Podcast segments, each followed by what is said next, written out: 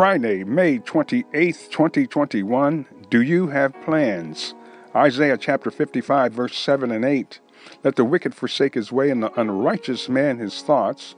Let him return unto the Lord, and he will have mercy upon him, and to our God, for he will abundantly pardon. For my thoughts are not your thoughts, neither are your ways my ways, saith the Lord. Do you have plans for your life? Have you talked things over with God in prayer? Are you willing to do it God's way?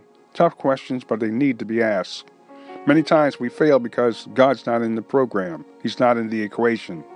Invite God in, do His will, and have victory in your life. Father, thank you for your anointing and your presence.